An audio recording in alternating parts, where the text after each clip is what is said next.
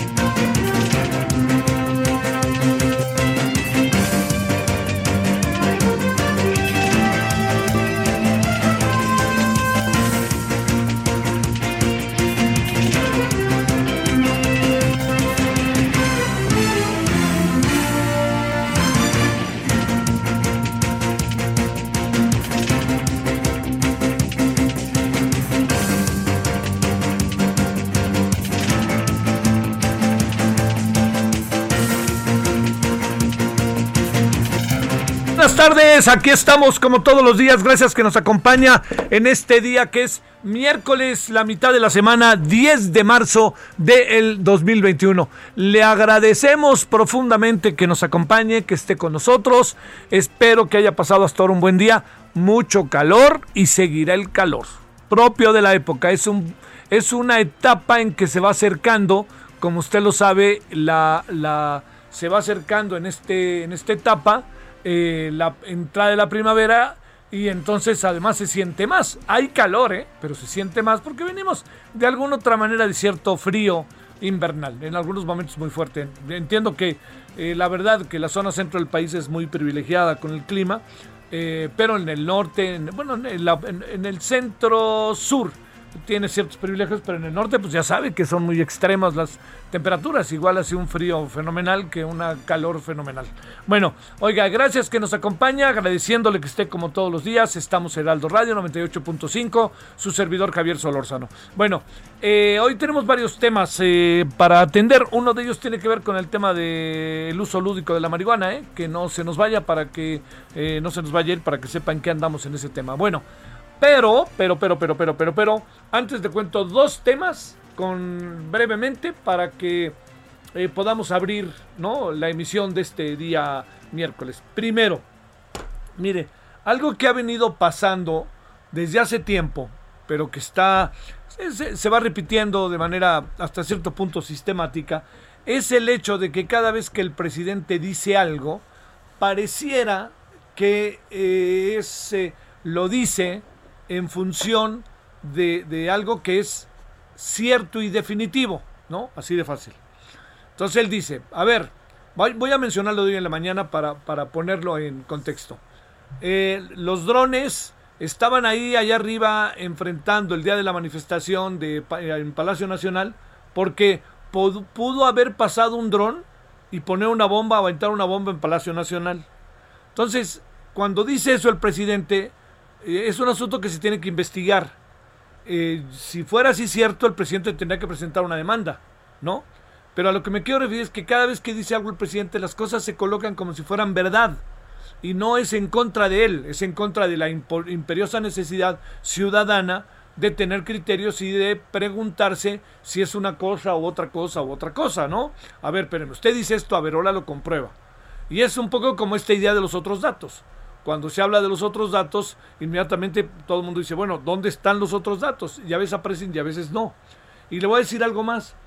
Fíjese, no, no quiero decir que la auditoría tenga la razón, porque no tengo elementos para decirlo respecto a la investigación que hizo sobre la cuenta pública 2019 y en particular con este tema que ha causado tanta controversia, que es el tema de la eh, indemnización o el finiquito del nuevo aeropuerto, el de Texcoco, el que no se hizo.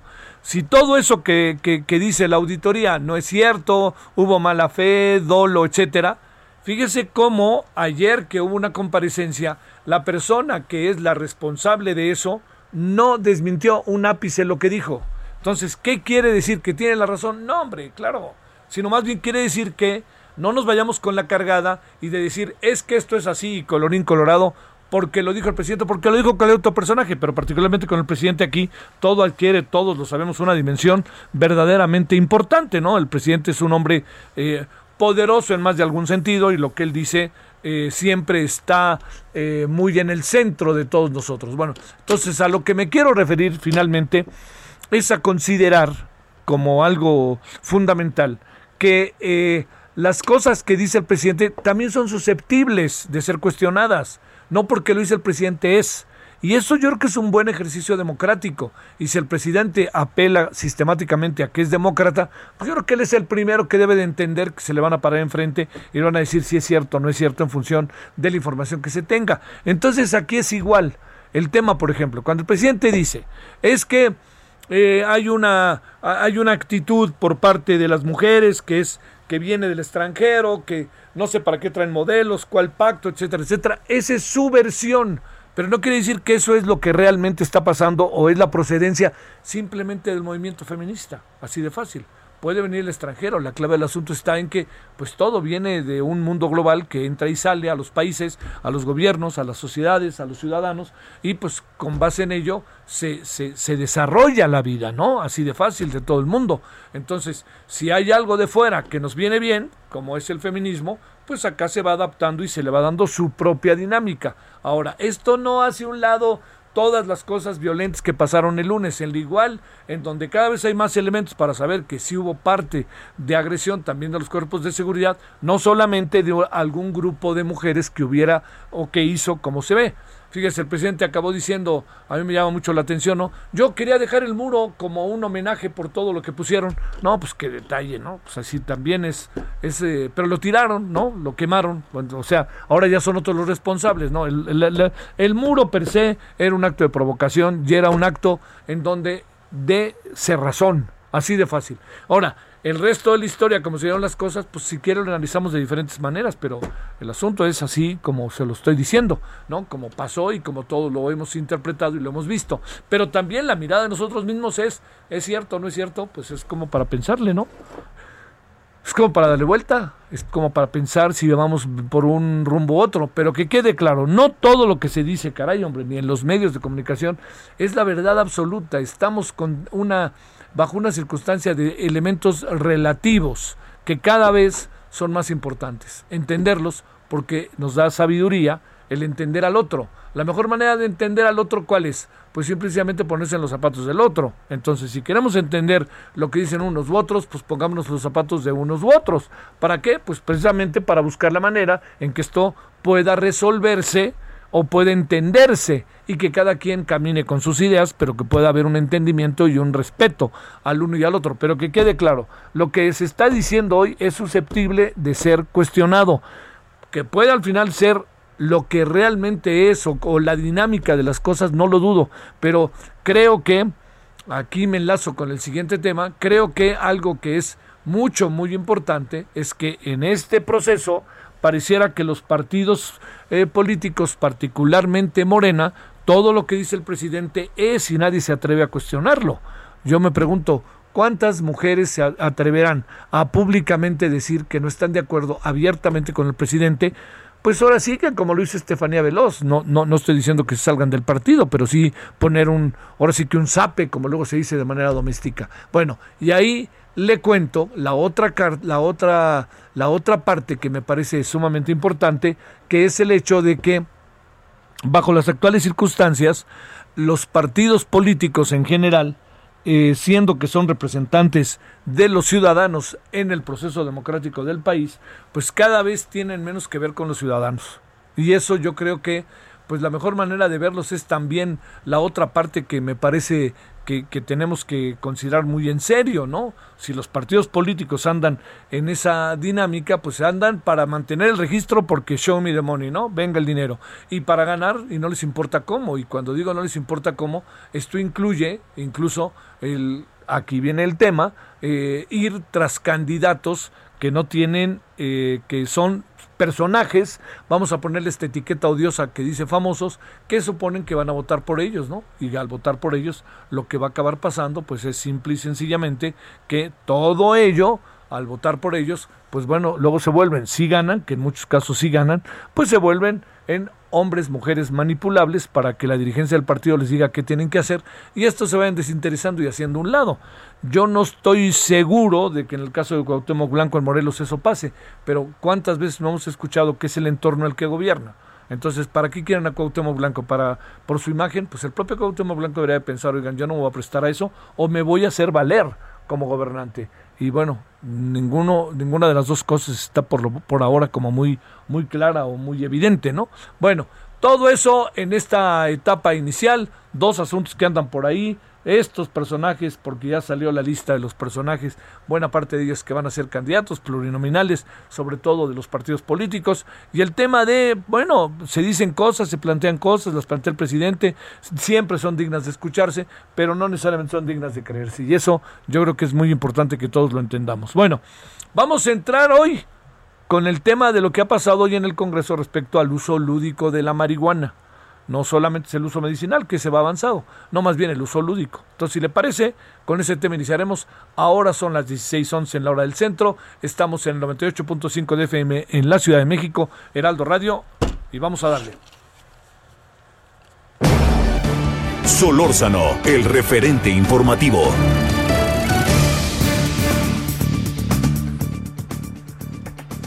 Bueno, eh, la idea este es, eh, queríamos empezar, estamos tratando ya de, concertar la llamada, de hablar precisamente de este tema a través eh, de eh, la activista defensora, activista defensora del uso medicinal de la cannabis y fundadora del grupo México Regula. Ella es Mariana Sevilla. Querida Mariana, te saludo con gusto. ¿Cómo estás? Buenas tardes. Hola Javier, buenas tardes. A ver, ¿Cómo van las cosas? ¿Qué vas pensando? Ayer eh, conversamos con Javier Hidalgo y Marta Tagle y no tenían puntos de vista similares. Marta era más, este, quería algo más de lo que hoy se está debatiendo. Javier dijo que con eso era suficiente. Te escuchamos a ti, Mariana, como activista defensora del uso medicinal de la cannabis y fundadora del Grupo México Regula. Muchas gracias, Javier. Eh, pues estamos aquí en la Cámara de Diputados escuchando todos los puntos de vista que están presentando los y las diputadas sus reservas y pues desde la sociedad civil, como usuaria, como una persona preocupada por el fomento al campo nacional, el respeto a los derechos, eh, sí vemos muy limitada esta iniciativa en ese sentido. Eh, si bien simbólicamente es un gran avance, creemos que esto, pues, con el tiempo se irá mejorando, eh, pero sí lamentamos que, que no se haya podido eh, aprobar un proyecto un poco más amplio. El diputado Javier Hidalgo, eh, si bien presentó hace un momento un discurso muy apasionado a favor de esta iniciativa, parece no reconocer la realidad a las que estamos expuestas las personas usuarias de extorsión por la policía. Y otro tema que tampoco hemos visto reflejado es una verdadera protección de las comunidades cultivadoras que impulse y que ayude a transitar hacia la legalidad a ellas. Pero bueno, nosotros desde sociedad civil vamos a continuar empujando estos cambios y esta lucha no termina con la aprobación de esta iniciativa. Eh, falta que se terminen de garantizar cabalmente los derechos, que se despenalice efectivamente la cannabis y en un futuro pues continuar con la lucha para terminar la guerra contra las drogas. A ver, vamos por partes, Mariana, si te parece. ¿Qué tendría que incluir? O sea, el medicinal, ¿tú ya estarías de acuerdo en lo que hasta ahora se ha aprobado? ¿O, qué tendríamos que hacer? Como para dividirlo básicamente en dos. ¿no? Sí. El, el medicinal Mira, el, y el, el tema el de medicinal, eh, que ya fue aprobado desde 2017, bueno, Sí. esa iniciativa también fue súper corta y ha dejado fuera a las mamás y papás y familiares de personas enfermas que han tenido que recurrir al cultivo doméstico para poder atender las necesidades de sus pacientes. Y esto no, no se contempló ni en la iniciativa de marihuana medicinal, ni en esta iniciativa de uso, como le han dicho, lúdico, aunque nosotros preferimos el término uso adulto. Eh, entonces, bueno, aquí pues vemos esa deficiencia en donde pues las mamás incluso en esta iniciativa terminan crimina- criminalizadas porque está prohibido darle a, las personas menores de edad cualquier tipo de cannabis. Em, entonces, bueno, en términos medicinales todavía estamos cortos, si bien ya se aprobó el reglamento a principios de año, que se tardaron tres años en, en presentar, eh, solamente incluye el cultivo para fines, bueno, más bien la producción de fármacos, lo cual pues imposibilita el acceso, por ejemplo, a remedios herbolarios, a suplementos alimenticios y hace que los pacientes requieran de unas eh, recetas especiales, las cuales pues no cualquier eh, médico va a poder otorgar. Entonces, bueno, digamos que todavía queda mucho a deber esta y la pasada iniciativa en términos de cannabis medicinal. Eh, a ver, este, eh, a ver, pasemos al, al- a lo lúdico, que como sea, digamos, eh, eh, si hiciéramos un resumen, como luego dicen de manera ejecutivo, este, Mariana, ¿estarías de acuerdo más menos en las condiciones en las que está lo medicinal o en qué tendríamos que em- eh, empujar? Que va a ser difícil discutirlo en esta ocasión porque se ha concentrado en lo lúdico. ¿Qué tendríamos que agregar en lo medicinal que tú crees que falta, Mariana? Yo creo que en ambas se tiene que reconocer el pleno derecho al cultivo doméstico para empezar. Muy bien. Aquí se pide un permiso para el uso lúdico y en, en términos de marihuana medicinal ni siquiera existe esa opción, lamentablemente, como sí existe en otras partes del mundo. Y bueno, entonces en principio el registro que se pide, este permiso, es algo que completamente violatorio de derechos y que seguramente iremos viendo más casos este, judiciales en torno a este.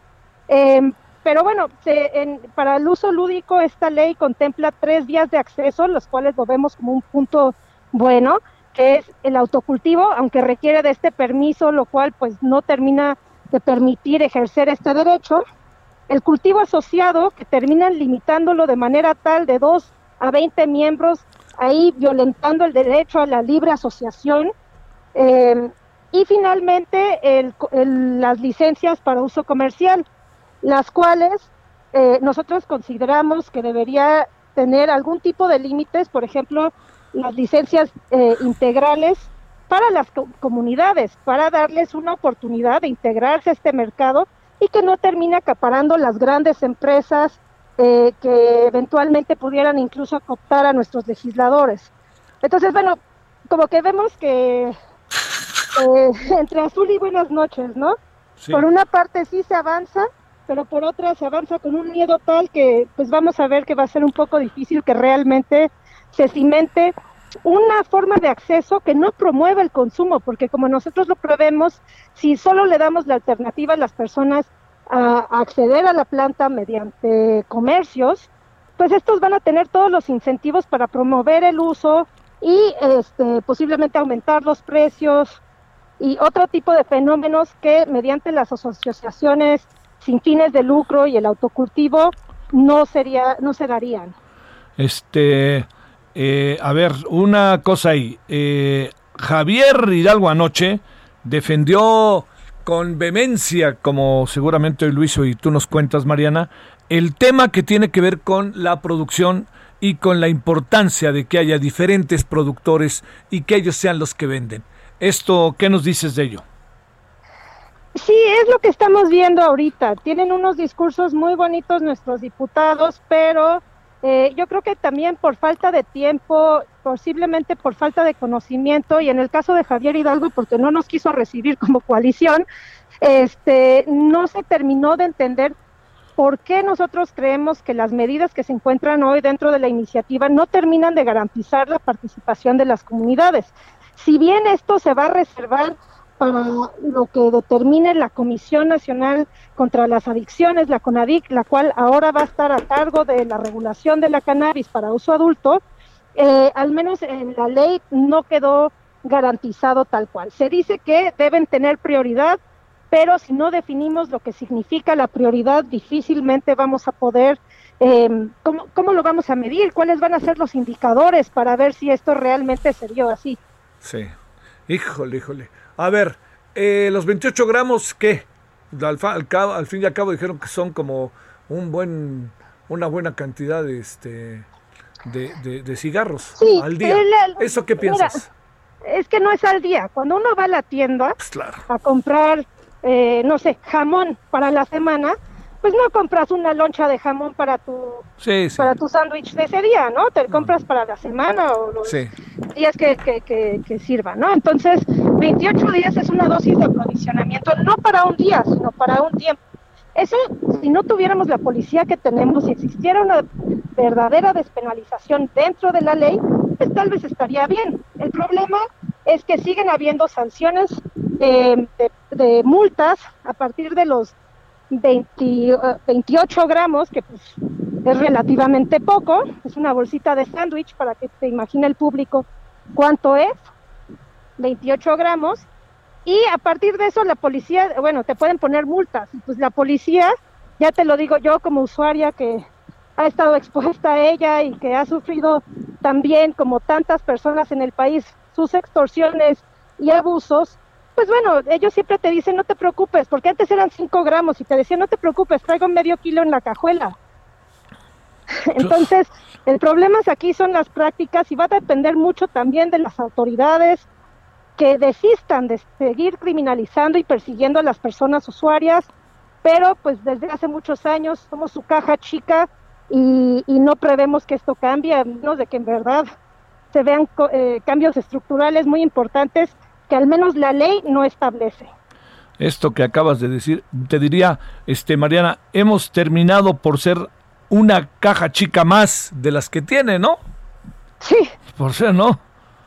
Este, Sí, sí, sí, pero las personas eh, usuarias, pues también, o sea, como que existen muchos estigmas, ¿no? O sea, porque no solo es la policía la que abusa de ellas, sino que todavía hay muchos prejuicios en la sociedad en general y eso sí va a ser importante trabajo de los medios de comunicación, de pues empezar a hablar de las personas usuarias de una manera distinta, eliminar de nuestro lenguaje eh, eh, ideas discriminatorias como que cualquier persona que use es un adicto, ¿no? Y pues bueno, eso sí va a ser una responsabilidad o una corresponsabilidad tanto de la sociedad civil de informar, pero también de los medios de comunicación de empezar a, a cambiar su discurso. Hay que cambiar el paradigma, como se dice hoy en día, ¿no?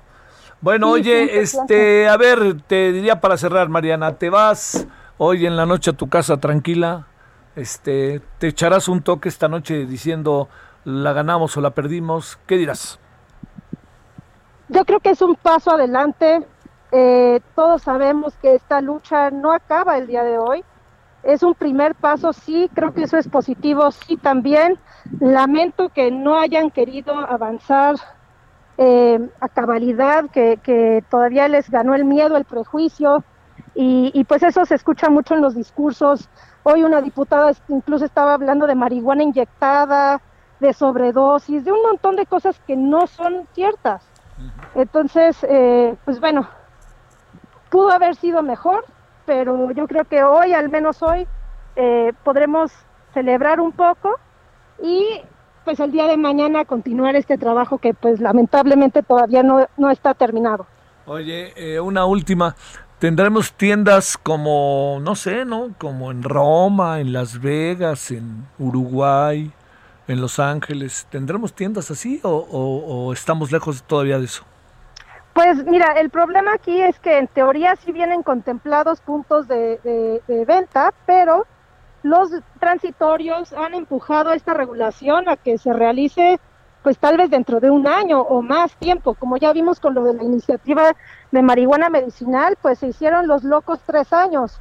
Entonces nosotros tenemos que seguir empujando para que sí saquen todas las modificaciones que se tienen que hacer, las reglamentaciones secundarias, y, y, y bueno, no quitar el dedo del renglón porque al haber tantos estigmas en torno a esto, pues la gente no siempre tiene los incentivos para eh, llevar a cabo sus obligaciones.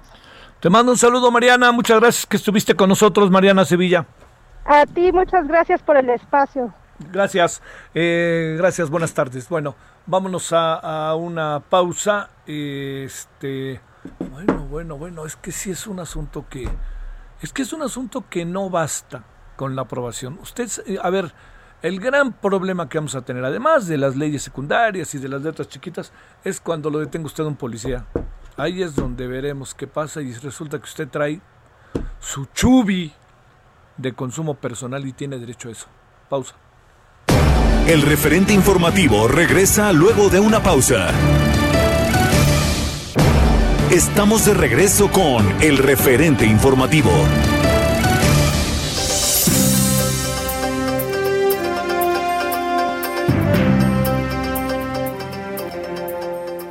Continuamos aquí en el referente informativo con Javier Solórzano y por favor amigos también pongan atención, una muy buena noticia caballeros porque ha llegado Dina Marín para hablarnos del placer, de las relaciones íntimas que tanta falta nos hacen y que ayudan mucho. Dina, ¿qué tal?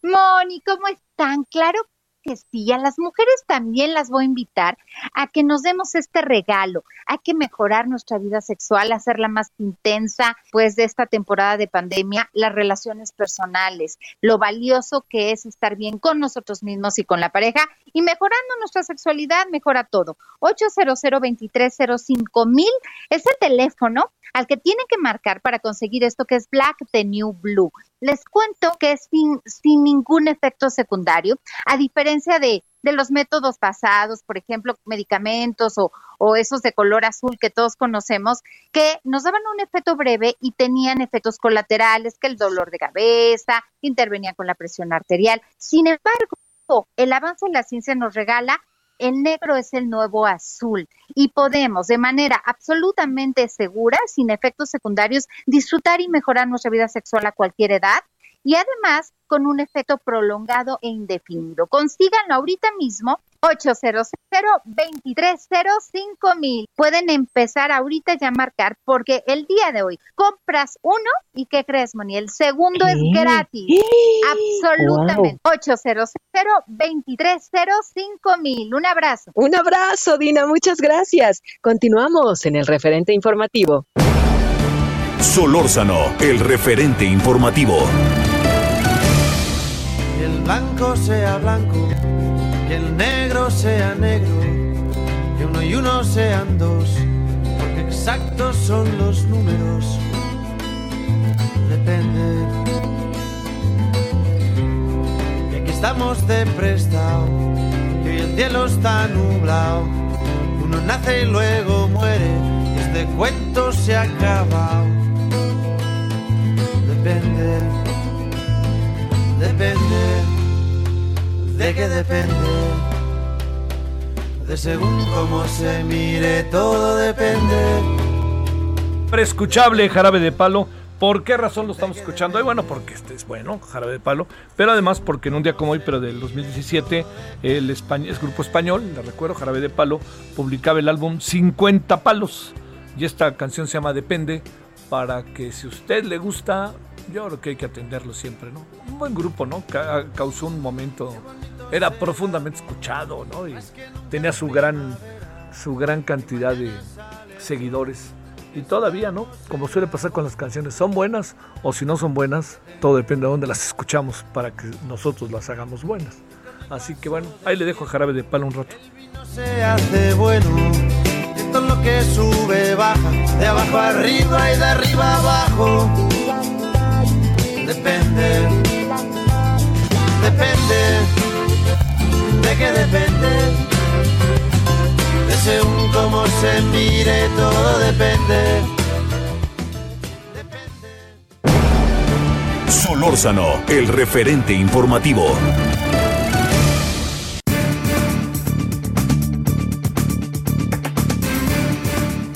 Bueno, eh, a ver, mire, pasan muchas cosas de repente, sobre todo ahora, Pero en general sucedían, ¿no? ¿A qué me refiero? A seminarios, reuniones en la UNAM, en el TEC, en la Ibero, en la UAM, en el POLI, en la UDG, en la Universidad Autónoma de California, encuentros, reuniones, pláticas, y ahora pues buena parte lo hacemos por Zoom, y este, es, es, la manera en que también nos enteramos, y a lo mejor ahora nos enteramos mucho más que antes, porque el Zoom de cualquier manera está en las redes, y, y de otra manera, pues este, para que uno fuera a la Facultad de Ciencias Políticas de la UNAM, pues estaba difícil, ¿no? Pero ahora esta ventaja de los Zooms y todo eso nos permite conocer también las reuniones que se presentan. Una de estas reuniones, le quiero decir, es la que se ha llevado a efecto estos días, que es un foro que se llama El Camino a la Construcción de una Democracia Paritaria, OPMES, ¿no? Y si a usted le parece, vamos a hablar de ello por una razón. ¿Qué significa eh, el tema? mecanismo, ¿no? La construcción de la democracia paritaria, como debe de ser. Tenemos este ya algunos indicadores y signos, pero habrá que ver qué tanto realmente trascienden y qué tanto faltan. Y saber, sobre todo, ahora que viene un proceso político intensísimo, que es ni más ni menos que la elección más, eh, yo no sé si más importante, pero sí podríamos decir la elección más, eh, con más cargos en juego en la historia de México. Betsabe Mendoza es académica de la UNAM, de la Facultad de Ciencias Políticas y Sociales. Tiene una especialidad de lo cual también vamos a hablar, violencia de género, que está ligado todo. Y ella fue parte importante de este foro. Betsabe, gracias que estás con nosotros. ¿Cómo estás? Buenas tardes. Hola Javier, buenas tardes. Gracias. Un saludo a todo tu auditorio. Al contrario, bueno, el, el, auditorio te agradece y más por los temas que estamos tratando, mi querida Betsabe. A ver, yo te diría, ¿Qué significa el camino a la construcción de una democracia paritaria OPMES? ¿Y qué es esto de OPMES? ¿Y qué estuvieron debatiendo? ¿Y por qué el tema, más allá de los momentos que estamos viviendo, que sin duda son significativos, se convierte en algo tan importante para la vida de los hombres y mujeres de un país? Claro, mira, pues el Observatorio de Participación Política de las Mujeres es una iniciativa del Partido Encuentro Solidario justamente para investigar, estudiar, analizar y promover la participación política de las mujeres. Entonces, en el marco del en el marco del, del, del 8 de marzo y del Internacional de las Mujeres, la gente del Partido Encuentro Solidario, a través de su presidenta, Nadia Martínez Botex, de la Red de Mujeres Lila, invitó a Ingenio Estratégico a diseñar un mecanismo permitiera eh, de alguna eh, manera... Betsabe, perdón que te interrumpa, pero no te estamos escuchando bien. A ver, por favor, si quieren tomar la llamada para que se oiga mejor. Perdón, Betsabe, pero no se está escuchando bien. A ver si ahorita podemos ya resolver este asunto. Este, estamos en... Eh, estamos ahí. ¿Sí, ya? Ya estamos. Betsabe, otra vez, si no te importa, desde que yo te pregunté, venga tu respuesta desde el principio, si no tienes inconveniente. Con mucho gusto. ¿Ahí me escuchan bien? Perfectamente. Ok, bueno, pues te comentaba que el Partido Encuentro Solidario invitó a Ingenio Estratégico, del cual yo soy colaboradora como consultora, a diseñar un mecanismo para saber cuál es el estado actual de la participación política de las mujeres de este partido. Entonces, el foro que llevamos a cabo en el marco del 8 de marzo del Día Internacional de las Mujeres trató justamente de mirar cuáles pueden ser los alcances de dicho observatorio.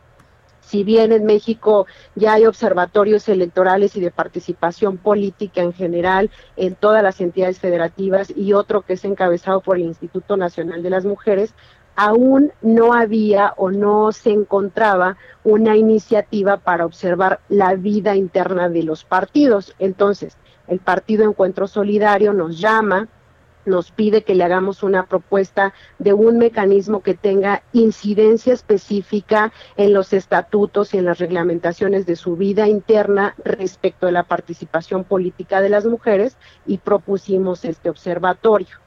En ese foro que comentas, Javier, hubo participación especialmente de la Red eh, de, Nacional de Mujeres Lila, que te comentaba es encabezada por Nadia Martínez Dupotex y por Ángeles Martínez Loaesa, que es la coordinación, la coordinadora, perdón, nacional de mujeres Lila del PES, y ellas lo que decían justamente en este foro, digo, entre otras, entre otras menciones, es que el partido, si bien tiene una serie de valores y de principios ideológicos, esos valores y principios ideológicos no deben de ser obstáculo para garantizar el pleno ejercicio de los derechos político-electorales de sus militantes, de sus dirigentes y de sus simpatizantes mujeres. Entonces, en ese marco es que nosotros, a través de Ingenio Estratégico, como consultoras, diseñamos y estamos todavía en la gestión de este observatorio.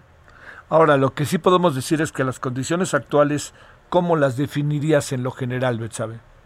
Mira, en general la vida política interna, digamos, de los partidos, pues todavía no tiene, tiene algunos espacios, digamos, que todavía no se abren a la transparencia y en ese sentido eh, son espacios en los que aún, digamos, se puede prestar para ciertas prácticas indebidas o la comisión de conductas que de pronto obstaculizan la participación política en condiciones de igualdad y en igualdad sustantiva de las mujeres digo, no podemos descontextualizar la vida interna de los partidos de lo que está pasando en el país, ¿no? De alguna manera estamos viendo cómo el avance político de las mujeres y su liderazgo político es cada vez más fuerte y sin embargo las resistencias y los obstáculos frente a los que nos encontramos continúan siendo eh, pues parte estructural, digamos, de, de las discriminaciones que también nosotras vivimos. Entonces, estos espacios dentro de la vida interna de los partidos políticos necesitan de alguna manera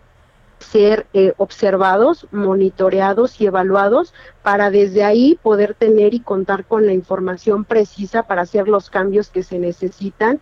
Y en ese sentido utilizo una palabra que tú utilizaste al principio intensificar la participación política de las mujeres. No partimos de la idea de que no exista nuestra participación, partimos de la idea de que esta participación existe, pero requiere de mecanismos y de procesos para intensificarla y de alguna manera para fortalecer, incrementar también las capacidades y, sí, las capacidades y la formación de liderazgo político de las mujeres que todas estamos seguras que se tienen, ¿no? Sí. Oye, a ver, este, y Betsabe, ¿cómo ve lo que pasó el lunes? Eh? Digamos, en marco, de alguna otra manera, todo está interrelacionado, ¿no? Claro. Claro, todo está relacionado. En realidad los derechos políticos electorales de las mujeres eh, tienen o consideran también la participación libre como es la de movilización de todas las mujeres, ¿no? Y el Estado mexicano está obligado en todo, eh, a través de todas sus agencias de seguridad y de justicia, a proteger y garantizar nuestros derechos político-electorales en condiciones de seguridad. Y yo creo que eso, por supuesto, no está en cuestionamiento lo que sucedió en el marco del 8 de marzo eh, de este año, pues indudablemente es parte también de un contexto en el que nosotras seguimos encontrando resistencias, Javier, especialmente para la expresión de perspectivas o de proyectos de sociedad que pues requieren de, la apertura y sobre todo de la intensificación de nuestra participación los actos de violencia que sin duda se generan no son más que resultado de un contexto polarizado en el que nosotras seguimos pues albergando la idea de que necesitamos y requerimos de una igualdad real y sustantiva en el ejercicio de nuestros derechos. No creo que se exija otra cosa más que eso, ¿no? Y, y en todo en todo caso y en todo sentido creo que el Estado mexicano está obligado ya sea por convenciones internacionales y también por una cuestión digamos, de Estado y de gobierno, de garantizar nuestra seguridad en la expresión de todas nuestras libertades.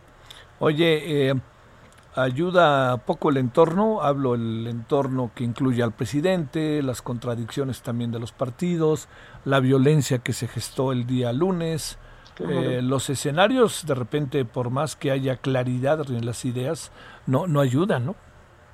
Pues es que decíamos en algún momento, a veces encontramos obstáculos institucionales formales, es decir, pues de las leyes, de las mismas, eh, las mismas normatividades que a veces no nos permiten avanzar, y a veces encontramos ese tipo de obstáculos, pero a veces encontramos otro tipo de obstáculos que tienen que ver con la voluntad política, ¿no? Y también la formación digamos, de las personas que encabezan el gobierno. Entonces, en ese sentido, yo considero que pues sí ha habido una serie de retrocesos en el tema en relación específicamente al presupuesto dedicado al avance político de las mujeres y a la tutela de todos nuestros derechos y libertades y no contribuye y no favorece para nada eh, pues el tema, ¿no? O sea, está yo creo que de alguna forma así polarizando, pero esta es una opinión que por supuesto te doy a título personal. Sí, sí, lo entiendo como tal. No, lo que pasa es que también creo algunas, algunas personas que han reflexionado sobre el tema de lo de lunes, dicen que, que eventualmente hubiera sido todo muy distinto. No, muy, no sé si muy distinto, ¿eh, pero hubiera tenido variantes si el discurso oficial a lo largo de este año hubiera tenido otras características, ¿no? Claro. Sí, bueno, el, el discurso, Javier, sí, tiene, digamos, sí tiene un impacto importante, ¿no? En las prácticas pero sin duda las acciones son eh, las que más hablan, digamos, por parte de quienes toman las decisiones en el ámbito público político. Entonces, de pronto, pues sí, eh, podríamos eh, decir que los discursos han sido muy polarizantes, etcétera, pero también creo que, pues, es evidente, como te comentaba, que en la práctica, pues, una de las situaciones más eh, deleznables, creo yo, o más tristes que han sucedido en este, en lo que va de este sexenio, pues es un poco la reducción de los presupuestos para los temas que tienen que ver con la promoción de nuestros derechos. Entonces, pues de pronto uno, uno cuando observa el tema y cuando juzga el tema, desde, digamos, tratando de ser lo más objetiva posible, te das cuenta que los avances pues venían por lo menos paulatinos y veníamos haciendo camino, ¿no? Y sin embargo, cuando te encuentras con una serie de decisiones que no favorecen, eh, si no seguir avanzando o avanzar a pasos agigantados, por lo menos sostener lo que se había conseguido, pues claro que hay una un tipo, un cierto tipo de molestia. Sí, y acaba, por decirlo menos. Sí, claro, y acaba habiendo pues naturalmente una reacción, ¿no? Pues claro. Entonces el enojo se acumula. Sí, y una reacción en el ámbito político pues siempre tiene consecuencias y, escenarios, digamos, que pueden ir hasta incluso, digamos, eh, muy polarizados en relación con la violencia que se manifiesta, ¿no? Porque en el ámbito político pues no estamos hablando únicamente de pues de cualquier esfera social, estamos hablando de una esfera de poder donde se toman decisiones que irradian e impactan en la vida de todas las personas de un estado. ¿no? Entonces, de pronto, pues sí, las implicaciones sí son, sí son mayores. Sí, además, digo, entiendo, ¿no? Eh, estamos también en un escenario muy candente, provocado por lo que dice el presidente, provocado por el caso Félix Salgado, provocado por la gran cantidad de feminicidios que de repente siguen sin tener realmente un ámbito de justicia, se queda todo en la impunidad, pues entonces de repente es difícil que no brinque, ¿no? Un sector que cada vez además es más politizado, más sensible, más, más activo, más actuante, pues está difícil, ¿no? Que, que, le pida uno a la gente que no salga a la calle y que no se enoje y no aviente. Es decir, eh, oía a la jefa de gobierno Betsabe diciendo, este, bueno, entiendo que los viola que pudo haber una violación, pero eso le sirve de algo atacar este algunos monumentos. Híjole, la verdad que ese discurso hace no mucho tiempo era distinto de la propia jefa de gobierno, ¿eh? y de, alguna manera lo que muestra es un cierto, no creo que desconocimiento, porque yo creo que es gente muy capaz la que, la que puede estar tomando las decisiones, pero sí muestra un, una poca sensibilidad respecto del tema, ¿no? Eh, con esto no estoy diciendo que compartan la visión, digamos, de las, opciones o las perspectivas tal vez más eh, extremas del feminismo que se manifiesta, que se manifestó este lunes, pero sí estoy diciendo un poco que las sensibilidades respecto de los temas que nos afectan también a nosotras. O sea, un caso que a mí me parece que es de los que menos eh, hemos transparentado o que más tiene, digamos que se encuentran en la mayor impunidad, son los feminicidios en el ámbito de la participación política. O sea, que son contracandidatas ¿no? que están ejerciendo sus derechos políticos y que de últimas son feminicidios cometidos en contra de ellas, por supuesto, por su condición de mujeres y que el Estado pues no está garantizando pues lo, la más mínima seguridad para ejercer esos derechos, ¿no? Entonces, digo, no, no es que unos feminicidios valgan más que otros o menos que otros, sin embargo, creo que todavía ahí tenemos una tarea como Estado mexicano, no solamente el gobierno, sino el Estado mexicano, de exigir y de dar cuenta eh, de alguna manera que, que esos actos no deben de quedar en la impunidad, porque de alguna forma inhiben nuestra participación o sea, bien o mal, simbólicamente o incluso de forma directa, inhiben la participación de las mujeres e incluso obstaculizan la participación hasta de las niñas y las jóvenes que quieren apenas involucrarse en el ámbito político, ¿no? Entonces, creo que es un, es un, es un tema de, de sensibilidad, es un tema también de teoría y al final es un tema que requiere mecanismos como del que estamos platicando para poder observar lo que sucede con nuestra participación. Te mando un saludo, Betsabe Mendoza, muy buenas tardes. Muy buenas tardes, Javier, muchas gracias. Gracias, buenas tardes. Hasta luego. 16:49 en la hora del centro. Solórzano, el referente informativo.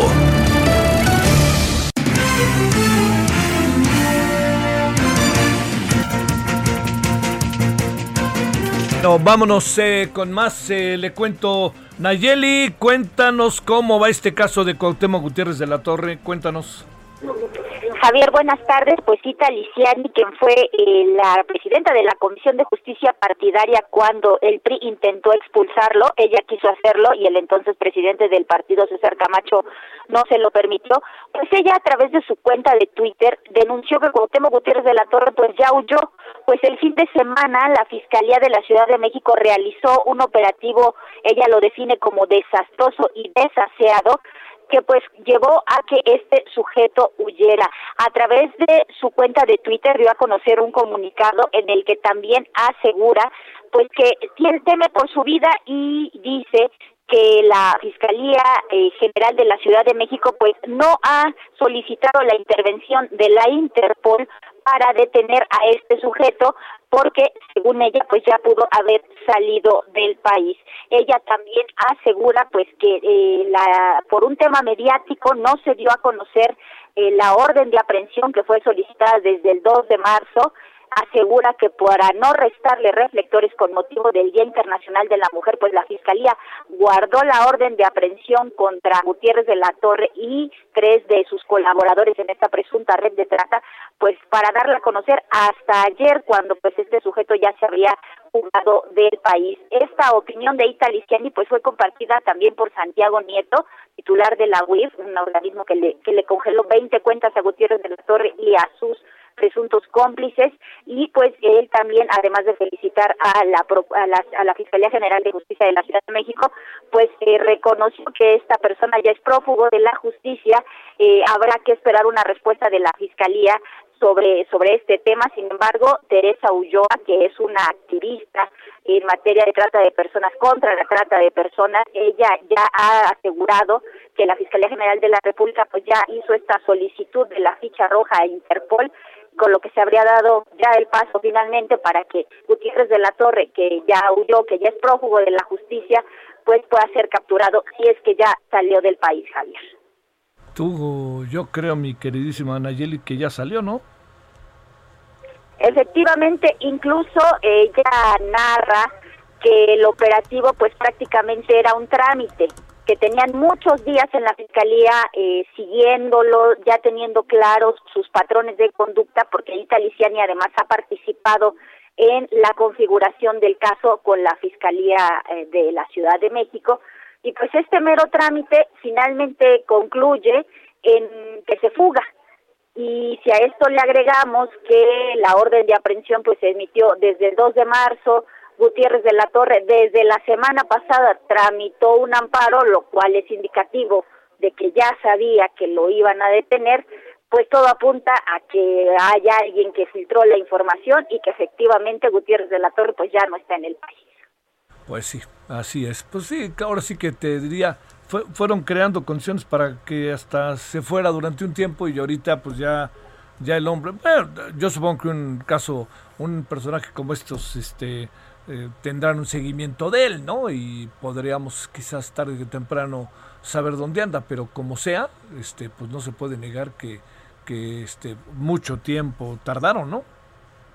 Así es, y no solo para eh, detenerlo, sino para llegar a esta conclusión, Javier, recordemos que este caso empezó hace siete años cuando se hace la primera denuncia, la Procuraduría de, de la Ciudad de México, en aquel entonces encabezada por Rodolfo Ríos, pues cierra el caso, el PRI decide absolverlo, eh, Ita Liciani, presidenta de la comisión, renuncia luego de que César Camacho, presidente en ese entonces del PRI, le pide que lo absuelva.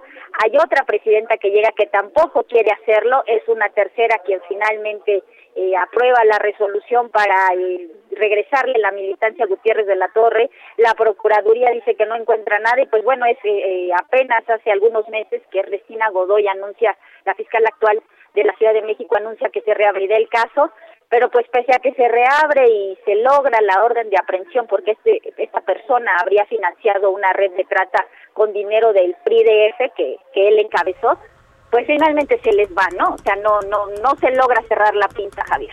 Te mando un saludo, buenas tardes, Nayeli. Buenas tardes, Javier. Gracias. Bueno, vamos a una pausa.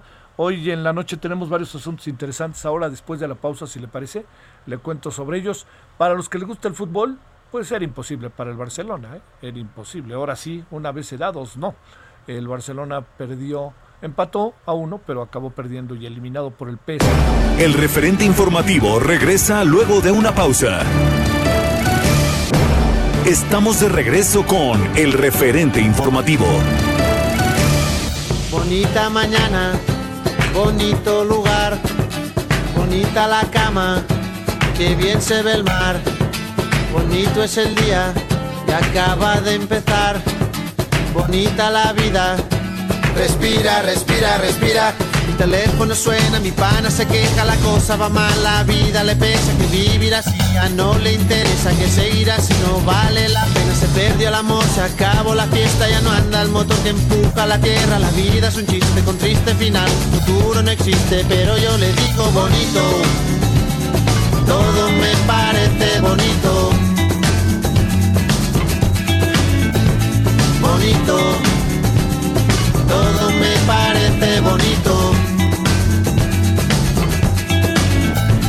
Bonita la paz, bonita la vida, bonito volver a nacer cada día, bonita la verdad cuando no suena mentira, bonita la amistad, bonita la risa, bonita la gente cuando hay calidad, bonita la gente que no se arrepiente, que gana y que pierde, que habla y no miente, bonita la gente, por eso yo digo bonito,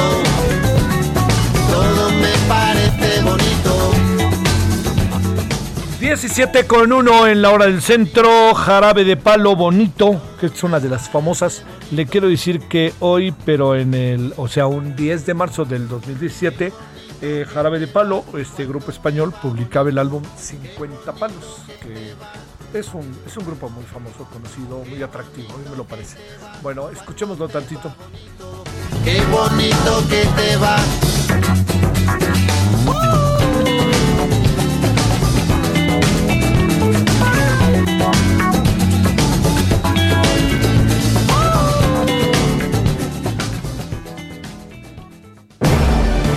Solórzano, el referente informativo.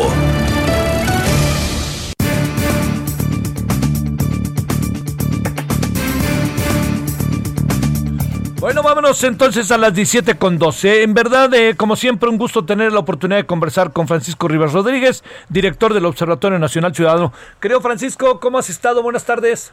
Qué gusto escucharte, Javier. Eh, un saludo a ti y al auditorio. Buenas tardes. Bueno, oye, este, eh, digamos, después del análisis de la cuenta pública de, de, de la Auditoría Superior de la Federación, oye, por cierto, no negó el que se encargó de la auditoría sobre el aeropuerto, no negó ayer en la Cámara de Diputados que estuviera equivocado o que se echara para atrás o que fuera mala fe. ¿eh? Espero que se hayan dado cuenta de eso, ¿no? Pues yo creo que se dan cuenta. El problema es que eh, darse cuenta no implica que tomen decisiones con base en ello. Sí. Eh, precisamente el estudio que hoy presentamos sobre gasto en seguridad, pues no, e- no debe ser desconocido para la autoridad quienes son quienes tienen la información completa. No obstante, el que tengan esa información no quiere decir que estén tomando decisiones con base en evidencia, sino más bien pues en muchas posturas políticas que como hemos platicado en otras ocasiones no necesariamente corresponden a lo que el país necesita. Bueno, vamos para lo que hicieron.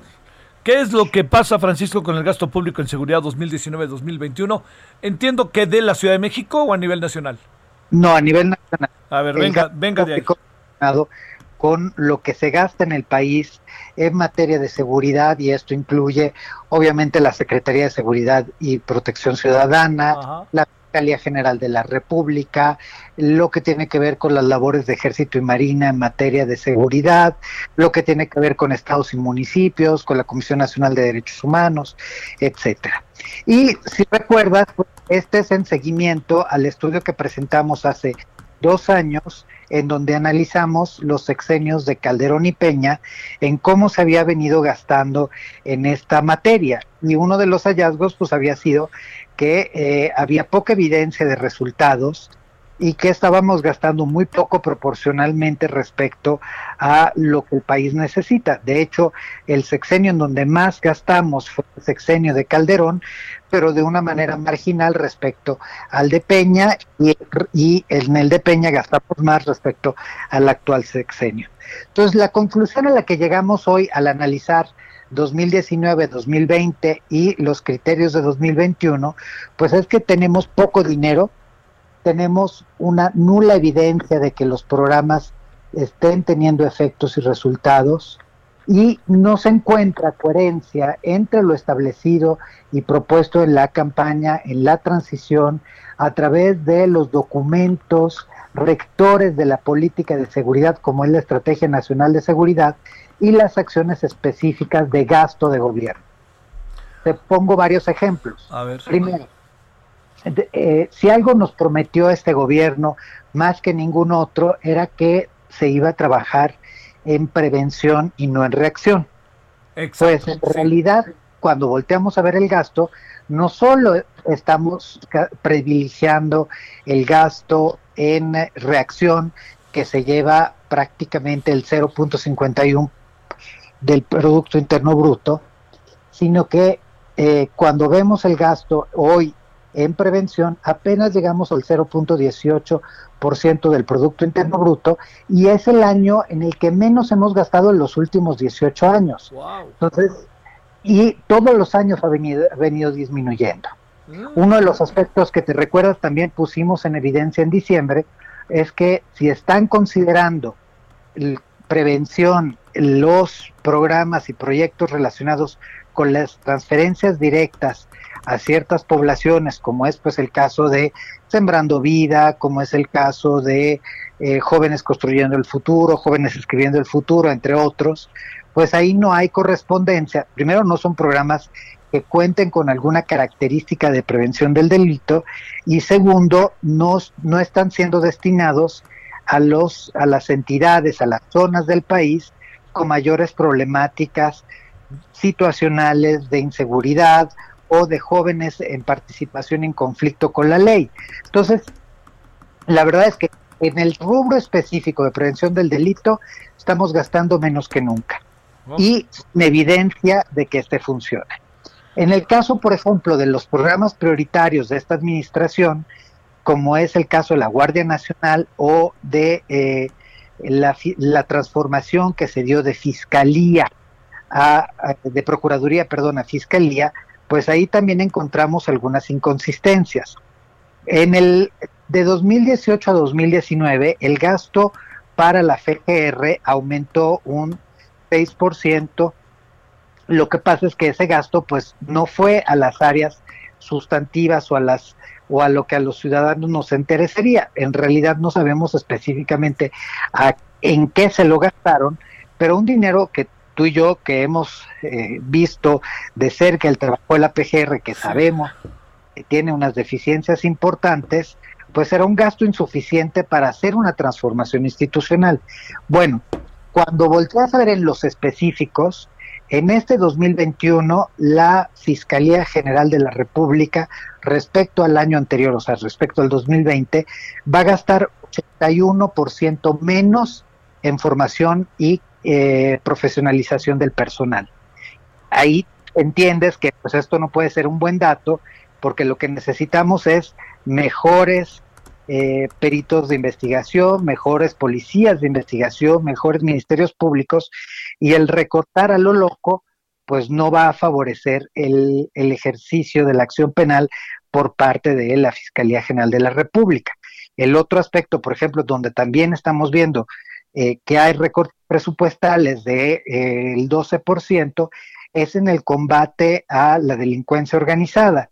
Y eso nos lleva precisamente a que en los últimos dos años sean los años con el menor número de carpetas de investigación iniciadas por delincuencia organizada. Entonces, pues realmente lo que estamos viendo es que esos recortes sí tienen un efecto negativo en los resultados de seguridad. Otro aspecto, en el caso, por ejemplo, de la Guardia Nacional, la Guardia Nacional vio crecer en nueve veces el presupuesto que tenía el año pasado contra el de este año. Eh, lo que podría parecer muy positivo, pero en realidad cuando vas a ver realmente a qué se refiere ese dinero, pues nos damos cuenta que ese tiene que ver con los recursos que ya estaban destinados a la Policía Federal. O sea, no es que del dinero que tenía Policía Federal se transfirió a la Guardia Nacional y aparte le agregamos presupuesto en realidad simple y sencillamente estamos hablando que el presupuesto que creció entre, entre Policía Federal y Guardia Nacional es mínimo y está relacionado con la construcción de cuarteles. Entonces, entiendes también por qué la Guardia Nacional no ha logrado consolidarse como la institución que deberíamos hoy a estas alturas tener. Otro aspecto que me gustaría destacar, por ejemplo, en, la distribución del gasto, pues la verdad es que si volteamos a ver el gasto en seguridad relacionado con el ejército, pues el ejército recibe un 28% más que la Fiscalía General de la República y que la Secretaría de Seguridad y, Protección Ciudadana. Y eso también pues es un contrasentido porque la cabeza de sector en esta materia es la Secretaría de Seguridad y Protección Ciudadana y es quien en quien descansa la mayor cantidad de responsabilidades. Hay una distorsión del gasto, por ejemplo, todos los años sabemos de que hay un subejercicio del gasto porque el, dinero presupuestado, pues finalmente lo, no se lo gastan como se lo deberían gastar, eh, pero en el caso específico de los últimos dos años hemos visto un sobreejercicio por parte del ejército. Y eso tiene que ver en particular pues con la construcción del aeropuerto de Santa Lucía. Entonces, meten el dinero de la construcción de Santa Lucía a los programas prioritarios de seguridad. Y pues de nuevo eso es un contrasentido. Y si me permites, concluyo, entre otros los ejemplos muy prácticos, con eh, la decisión que tomó el eh, Congreso de desaparecer el fondo de aportaciones a la seguridad para municipios. Como bien sabes, pues eh, los municipios dependen de este fondo para mejorar la capacidad de sus policías. Y si bien todos sabemos que la seguridad se construye de abajo para arriba, es decir, desde lo local hasta lo nacional, para poder entender las diferencias que existen entre municipio y municipio, entidad y entidad, con esto, pues dejan a los, a los municipios verdaderamente, los dejaron sin un peso. Y en ese sentido es muy lamentable porque una de las cosas buenas, probablemente la mejor que ha hecho este gobierno, es la elaboración de un modelo nacional de policía con justicia cívica. Y es un modelo serio, profundo, bien hecho, que nos costó a cada uno de los mexicanos, nos costó elaborarlo, nos costó pilotearlo. Pues es un modelo que va a morir porque no hay dinero para implementarlo. Entonces, esas son el conjunto de contradicciones que este gobierno ha impulsado en el gasto en materia de seguridad. A ver, yo te plantearía, este Francisco, todo este panorama que son números, claramente queda establecido hacia dónde va un dinero, hacia dónde va otro dinero, qué tanto sube, qué tanto baja, para un tema fundamental como es el de el gasto público en seguridad, te pregunto, eh, Francisco, ¿qué, ¿qué tanto, a ver, ¿Dónde están esos niveles de afectación? Los has insinuado, los has dicho, pero a ver, el hecho de que tengas este estudio, ¿en qué me repercute a mí, ciudadano? ¿En tuyo en qué? Pero es mejor escucharlo en tu, de tu propia voz. Pues mira, lo primero debería de ser que las personas, los mexicanos, exijamos al Congreso y a la autoridad federal una definición de gasto acorde a lo que nos prometieron. Si nos prometieron una seguridad civil, pues ¿por qué estamos abandonando a las instituciones civiles y estamos solo invirtiendo en las instituciones militares? Esto, de nuevo, si retomamos el estudio que presentamos en diciembre, nos recuerda que en los primeros dos años de esta administración llevan un récord en materia de quejas de derechos humanos por parte de las Fuerzas Armadas y de la nueva Guardia Nacional eh, sin precedentes, incluso de casos graves como es el hecho de desapariciones forzadas. Entonces, por un lado, el gobierno insiste que ahora el gobierno ya no es el que genera la violencia, pero en realidad nos damos cuenta que sí, o sea, siguen violentando los derechos de las personas. El segundo punto es entender por qué no logramos avanzar y, dado que este es un año electoral, también definir si vamos a votar por un candidato, por un partido que trae un proyecto serio, o si vamos a de nuevo escuchar esperanzas que no corresponden luego con las acciones que se llevan a cabo. De hecho, te aviso, te comento aquí al auditorio, nosotros hace dos años, ah, perdón, hace tres años, en 2018, llevamos a cabo un ejercicio denominado por México Seguro, que lo que nos ayudó era precisamente a entender qué proyecto traía cada uno de los 55 candidatos, eh, los 51 a eh, gobernador de, los nueve, de las nueve entidades en pugna y los cuatro a la presidencia, para con base en eso definir si hay o no un proyecto. Y aquí creo que está en evidencia pues que muchas de las entidades no tenían un proyecto y el actual gobierno no tenía un proyecto. Tan es así que, por ejemplo, uno del otro de los hallazgos importantes es que de todos los acuerdos, de todos eh, precisamente esos hallazgos que se dieron en los foros que recordarás se hicieron eh, con especialistas, con víctimas, que eran los foros de paz para la escucha, ninguna de las recomendaciones se tuvo en cuenta para definir ni la estrategia de seguridad ni el gasto en seguridad. Oye, este, yo, eh, a ver, ¿qué vas a hacer con esto? Eh? Pues mira, por lo pronto se lo vamos a presentar a varios gobernadores, porque la situación para los estados es dramática. Y eso significa también que hay que impulsarlos a que ellos sean responsables.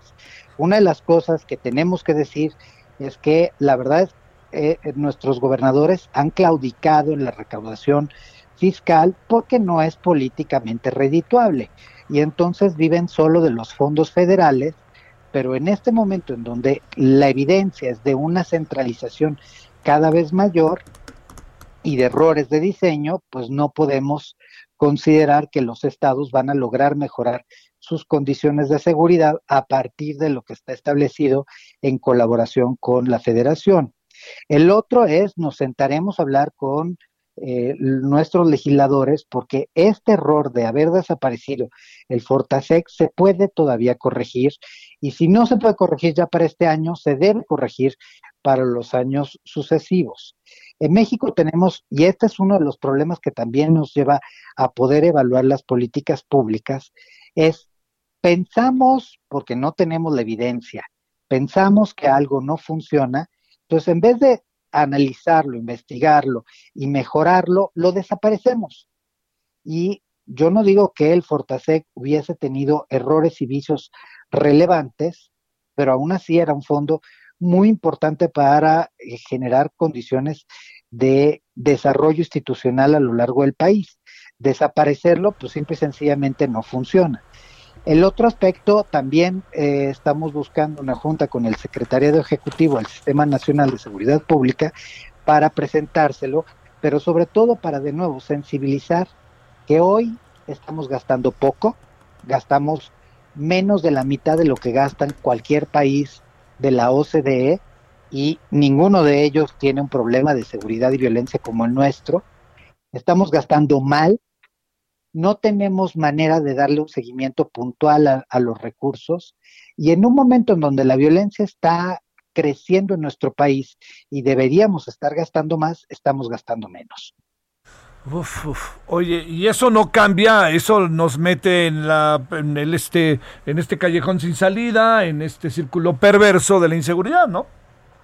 Definitivamente, mira, yo hoy ponía una eh, imagen para entendernos. Es como si tú quisieras construir una casa y te dicen que necesitas tanta, tanta varilla, tanto cemento, tantos ladrillos. Y entonces, pues una vez que el, el, ingeniero te da toda la referencia de lo que necesitas, de un arquitecto que vea las partes finas del, del trabajo, tú dices, pues no, en realidad a mí me alcanza no para contratar ni a un ingeniero ni a un arquitecto, sino pues a una persona que aprendió empíricamente, o sea, en este caso, pues un albañil, sin quitarle nada a los albañiles, que muchos son muy expertos, pero que desconocen muchos eh, el tema de cálculos y proyectismo. En vez de decir, necesitamos un millón de ladrillos para construir esta casa, para que no se nos caiga encima, pues nos alcanzó para 100 y no nos alcanzó para las tuberías y no nos alcanzó para el cobre, para la electricidad. Entonces nos estamos mudando a una casa que es una casa que no va a servir. Hoy estamos tirando el dinero que destinamos a la seguridad y eso explica por qué en los últimos años solo hemos venido empeorando. Bueno, bueno, bueno, mi querido Francisco, este sí, sí es un asunto, digamos, uno como que intuye cosas, ¿no, Francisco? Que vas viendo como ciudadano, dice esto va por aquí o por allá, pero cuando de repente empieza a ver números y empieza a ver la investigación de las cosas, sí auténticamente pones cara de, ah, caray, pues todo esto está pasando por razones más que claras, ¿no? Está, ahí están las bases del por qué están, ahí están los argumentos de por qué pasan las cosas, ¿no? Definitivamente, mira, nosotros estamos muy acostumbrados a criticar a nuestras autoridades y en particular a las policías, a las procuradurías y fiscalías del país, sin contar que, por ejemplo, muchos de ellos trabajan sin la formación necesaria, sin la tecnología necesaria, con un exceso de horas de trabajo, eh, sin la capacidad de diálogo entre áreas de las mismas instituciones y con otras instituciones claves para el combate a los delitos. Por eso, pues resulta que a mí me asaltan y no hay quien me ayude. Por eso resulta que eh, se metieron a robar a mi casa, hablo a la patrulla y la patrulla nunca llega. Eso, ese es el problema. El, el dinero no es por el dinero en sí, porque el dinero lo que significa es capacitación, equipamiento, tecnología, significa eh, personal, significa prestaciones, significa capacidad de construir inteligencia y capacidad también de evaluar lo que estamos haciendo. Sí, sí, sí, sí, Bueno, este, pero mira, la luz lo da la investigación. Y esa investigación yo quisiera pensar eh, que la verdad, este, Francisco, pues pueda ser vista por quien debe ser vista, que es quien decide, desde la autoridad hasta el Congreso, ¿no? Mira, nosotros no tenemos sesgos políticos en ese sentido y nuestro interés es que la autoridad recoja el ejercicio que estamos donando. Tú sabes que nosotros a gobierno no le cobramos un peso por nada de lo que hacemos y nuestro interés es ayudar porque así como a ti y a muchos de los que nos están escuchando, pues estamos cansados de que salgas a las calles y no puedas estar tranquilo porque te asaltan, porque te secuestran, porque eh, te roban las partes del vehículo y eso pues definitivamente tiene efectos muy negativos en el desarrollo de las comunidades. bueno, te mando un saludo Francisco Rivas Rodríguez, director de Observatorio Nacional Ciudadano. Gracias Francisco. Un abrazo para ti, invito al auditorio a que lea el estudio completo que está disponible en nuestra página. Muchas gracias. Sale, muchas gracias, buenas tardes. 17.22 en la hora del centro. Solórzano, el referente informativo.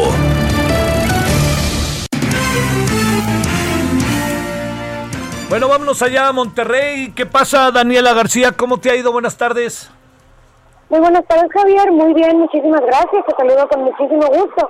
Hoy en Nuevo León se dio a conocer que durante el año pasado se incrementaron las tasas de incidencia de 8 de los 21 delitos que vigila el Observatorio de Seguridad y Justicia.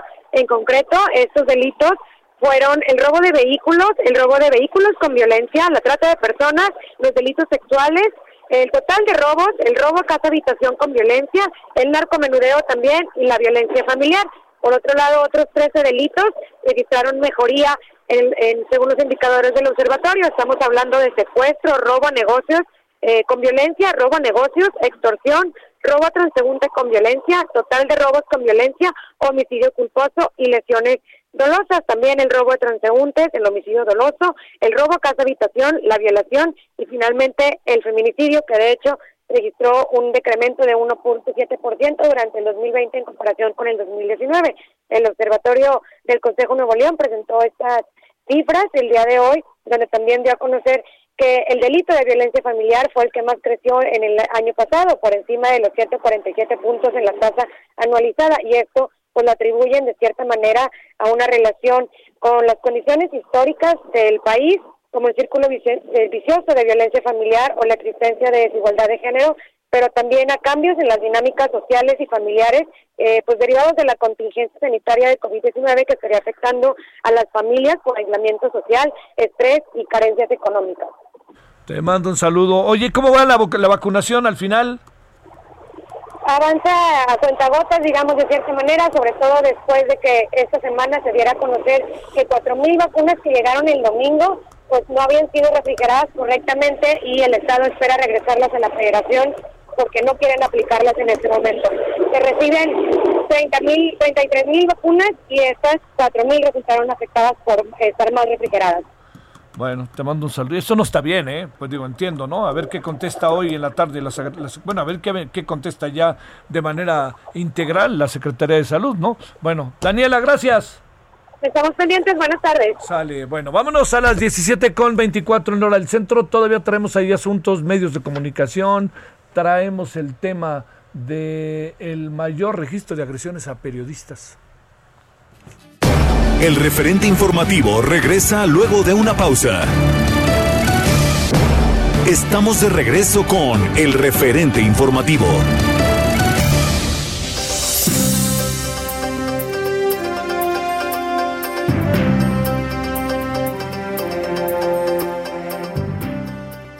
Amigos del Heraldo Radio, qué gusto saludarlos y sobre todo, más gusto me da presentar en este momento a Iker Echeverría de JLN Labs. ¿Cómo estás, Iker? ¿Qué tal, Mónica? Un gusto saludarte. Muy bien, ¿y tú? También, gracias. Y bueno, pues hay que seguir siendo responsables ante esta situación que estamos viviendo de pandemia, cuidarnos y continuar con las medidas de seguridad. ¿Sabes qué, Iker? Detener a tiempo este virus y sobre todo evitar cadenas de contagio. Esto es lo que está haciendo JLN Labs. Es correcto, justo eh, desde un principio hemos buscado eh, varias oportunidades de acercar un poquito más estas soluciones de detección temprana a los ciudadanos, a la comunidad, para evitar justo esta cadena de contagios y siempre buscar eh, la seguridad y tranquilidad en cada uno de los pacientes que se acercan con nosotros o nosotros a ellos. Claro. Sabemos que JL en el APSI Soriana están sumando esfuerzos ante esta situación que estamos viviendo. ¿Y qué es lo que nos están brindando? ¿Realizando pruebas? Platícanos pues justo con la necesidad de poder acercar, de, tener que acercar estas, eh, estas opciones, eh, juntamos fuerzas, esfuerzos más bien con Soriana, eh, para distintos módulos alrededor de la República, en este momento Puebla, Querétaro, Jalisco, Monterrey, Torreón y Saltillo, obviamente Ciudad de México y Estado de México, para poder acercar un poquito más estas, estas oportunidades de detección temprana y obviamente con precios accesibles, ¿no? Que es lo que estamos buscando desde el principio para poder ayudar un poquito más eh, ante esta situación que ya es bastante complicada. Claro que sí, y sabemos, por lo que hemos platicado, que se están llevando a cabo las pruebas de COVID-19 en eh, algunos de los estacionamientos de estos establecimientos de Soriana. Aquí, ¿qué pruebas pueden encontrar las personas que nos están sintonizando y que seguramente quieren asistir?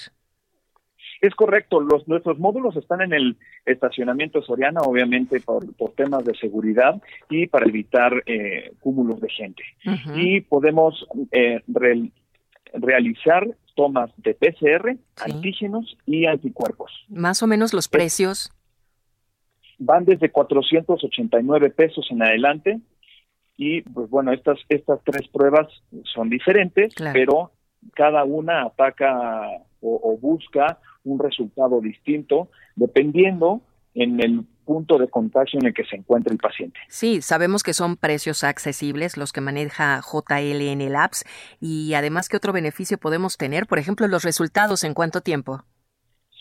En cuanto a beneficios, exacto, ¿no? Pues, primero el precio que es muy accesible, cada vez trabajamos mucho más para que sea más accesible, los resultados en menos de 24 horas, contando en PCR, anticuerpos y antígenos es un resultado mucho más rápido, hablamos no más de dos horas. Y lo, y lo bueno es que no es necesario hacer citas y en, nuestro equipo, que aparte, aparte de ser muy capacitado y calificado para este tipo de pruebas, usa equipo de primera y obviamente nuestras máquinas de vanguardia. Claro, no es necesario hacer cita, esto es importante decírselos a los amigos del Heraldo Radio. Se utiliza equipo de primera y hay talento, ¿verdad? Talento en cada una de las personas que nos hacen las pruebas. Dinos, por favor, los módulos en donde estarán en estos días JLN Labs con Soriana. Puntualmente, en Ciudad de México, en Coapa y Asturias, lo podrían buscar así, Soriana Coapa o Soriana Asturias, y en el Estado de México, en San Mateo, que es bastante popular. te había comentado un poquito también que estamos en Puebla, Querétaro, Jalisco, el norte con Monterrey, Torreón y Saltillo. Y simplemente es cuestión de que se echen un clavado a la página de Soriana y, y nos puedan encontrar. ¿Algún número? Claro, eh, para atención a clientes en Soriana, 81 83 29 92 52. Ok, ¿y en redes sociales? Para Instagram, arroba JLN-Labs. Muy bien, pues muchas gracias Iker Echeverría de JLN Labs por la información tan importante que nos haces llegar a todos nuestros amigos del Heraldo Radio acerca de las pruebas que está haciendo este laboratorio para todas las personas ante el COVID-19. Muchas gracias por la oportunidad y a todo tu auditorio acudan a, estos módulos para detección temprana del virus y así evitar una cadena de contagio. Perfecto, muchas gracias Iker. Hasta pronto. Que estés muy bien. Adiós. Solórzano, el referente informativo. En la vida conocí mujer igual a la flaca, coral negro de La Habana, tremendísima mulata, 100 libras de piel y hueso 40 kilos de salsa y en la cara dos soles que sin palabras hablan. Que sin palabras hablan. La placa duerme de día, dice que así el hambre engaña y cuando cae la noche baja a bailar a la tasca bailar y bailar y tomar y tomar cerveza tras otra, pero ella nunca engorda. Pero ella nunca engorda. Por un beso de la placa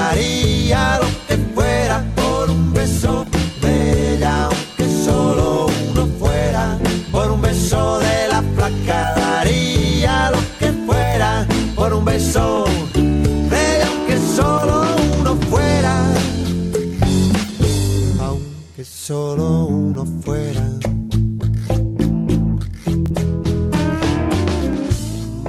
mis sábanas blancas, como dice la canción. En la vida conocí. Bueno, estamos escuchando, por supuesto que la flaca, ¿no? Digo por supuesto porque caray, está muy, muy claro, ¿no? La Flaca, eh, un día como hoy, pero el 2017, el grupo español Jarabe de Palo publicó el álbum 50 Palos, que fue muy famoso. Pero bueno, ahí tiene La Flaca con Jarabe de Palo, que fue famosísima, ¿no? O sea, ¿cuántos se las cantaron a La Flaca y cuántas flacas no escucharon la canción para pensar cómo las podían ver, ¿no? Así de fácil. Bueno, La Flaca es una metáfora, por supuesto. Bueno, vámonos a las 17.37, escuchemos un poquito más. Bailar y bailar y tomar y tomar una cerveza tras otra, pero ella nunca engorda.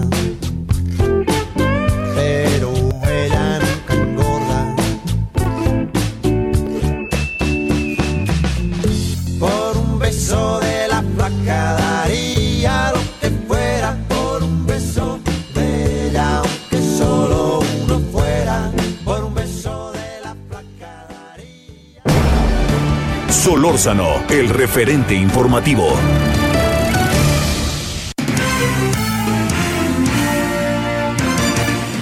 Bueno, artículo 19 ha hecho, como acostumbra, en verdad que lo digo, hacer estudios muy interesantes, nos permiten hacer un acto en el camino, nos permiten ver cómo están las cosas. Entonces, este, pues bueno, vamos a artículo 19. Eh, le cuento que eh, está con nosotros Leopoldo Maldonado, quien es director regional de artículo 19, oficina que incluye, es itinerante, incluye México, pero también Centroamérica. ¿Cómo estás, Leopoldo? Buenas tardes. Muy buenas tardes, Javier. Muchas gracias por el espacio. Bueno, a ver, este informe, entidades con mayor registro de agresiones a mujeres periodistas en 2020, empecemos, creo Leopoldo, ¿dónde están los principales hallazgos y las caras y también las sorpresas, si es que las hay, aunque presumimos que el estado de las cosas luego ya no nos da para tantas sorpresas, sino más bien estamos bajo un estado de las cosas bastante complicado, ¿no? Bastante complicado, Javier, porque la violencia contra la prensa va en una espiral ascendente año con año esta información que publicamos con motivo del 8 de marzo, Día Internacional de la Mujer, eh, es información que se encuentra en, nuestro informe anual que se llama eh, Distorsión, el discurso contra la realidad, que será publicado próximamente, el martes 23 de marzo. Haremos una presentación a las 10 de la mañana a través de eh, nuestros canales en YouTube y en Facebook. Y efectivamente es parte de todo el contexto de violencia contra la prensa, pero obviamente queríamos destacar cuáles eran los hallazgos en concreto de la violencia contra las mujeres periodistas.